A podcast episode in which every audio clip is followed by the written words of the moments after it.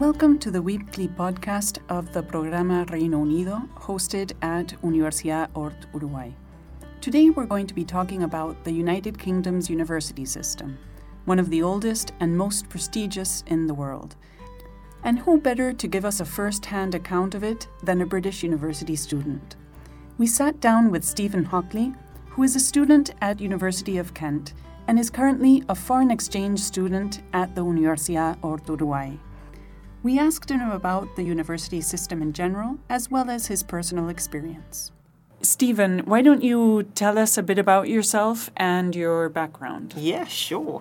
So my uh, my mum's from Mauritius. She came to the UK, got married to my dad about 20, 25 years ago. Um, um, so I'm half Mauritian, half British. I've got two passports, uh, and right now I'm a student at the University of Kent in Canterbury. I'm in my third year right now. I'm doing Hispanic studies, which is um, everything to do with Spanish culture and um, Latin American culture, basically everything from Mexico downwards. Um, the culture, religions, basically everything, politics too.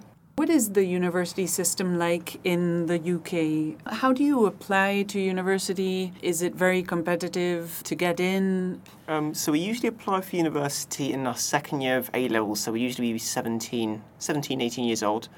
Um, we apply to up to five universities we can do, which we, we usually do. Everyone usually applies to five. Um, they are extremely competitive and getting more and more so because the, the universities are a similar size to how they were before, but now more and more people are going to university, so they're quite competitive. Um, yeah, and that's basically it. You apply to the five universities, um, you hear back from them, and then you can choose between the options you get. Um, I don't know how it works in other countries, but basically you get um, unconditional offers, which means they automatically accept it no matter what grades you get. Then you have conditional, so if you get a certain grade, like two A's and a B, then you can enter, and if you can't, then then you can't. Uh, and then obviously you just get uh, no's. So yeah, those are the three different offers you can get from universities in the UK. Are the universities national, public universities? Are some of them private? Does this distinction exist? Um, from the best of my knowledge, um, every single university is national, um, but you have to pay to go to every university as well. So it's kind of a bit of a mix these days. Like um, 20 or 30 years ago, it was more or less completely free. You just had to be, you know, really, really smart, and then you could get into university, and that was it. Now you c- anybody can get into university, but it costs a lot of money, and the government gives us the money, so we get student loans, which the government always provide to everyone. How are the social sciences courses organized? are they lectures? Are there seminars? Mandatory courses? Do you choose everything?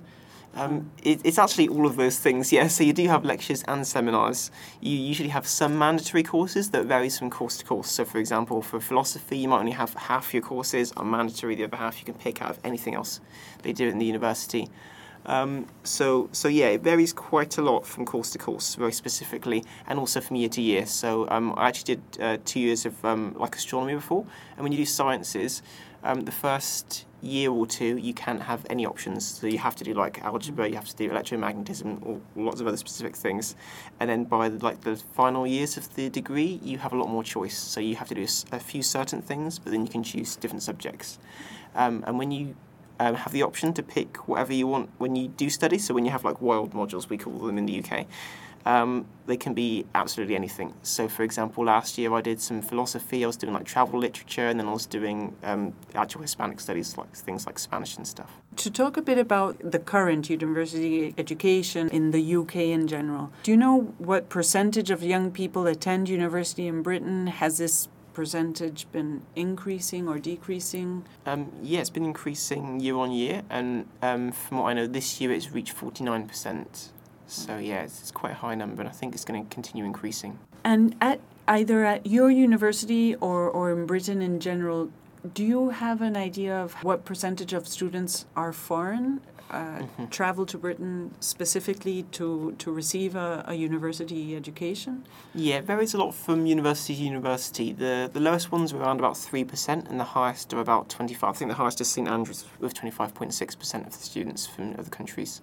Um, my university is 15%. So, yeah, it's quite a decent number. They actually have to pay more than the, than the, the home students. And at your university in particular, what degrees are the most popular? I think for mine particularly, um, the the highest ones are law and psychology, or in, in that order. So law, psychology, and the third highest is actuarial science, which is all the science to do with like um, finance.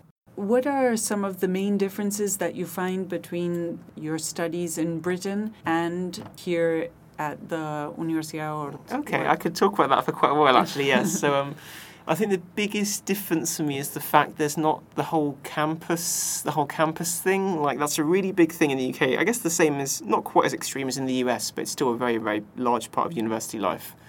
Um, the main reason why me or a lot of people go to university is for the experience. In addition to the degree, I think the experience is actually a large, large part of it. Um, so yeah, we like in University of Kent, like we, it's like a small town. Like you have to take a bus from Canterbury to get to the university, and it's got like I say, like theatre and like cinemas and shops and stuff and bars and clubs, like everything. Mm. Um, but but that place is just entirely students, so um, it's completely different kind of atmosphere. You know, it's just um, really really nice, but um, but very different. And that, I guess that's the thing you don't really have here. So here it's more. I kind of think of it. Yes, it's more ingrained in the city, whereas in, in the UK it's like a complete separate bubble. You know, it's its own separate world.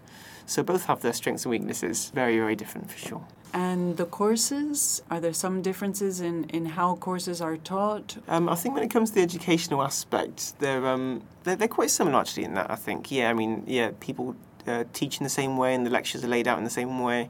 Um, the only difference is that um, like the, the grades, like how it's graded. So 40% is all you need for, to pass in the UK, mm-hmm. but they grade obviously far more harshly to kind of compensate for that.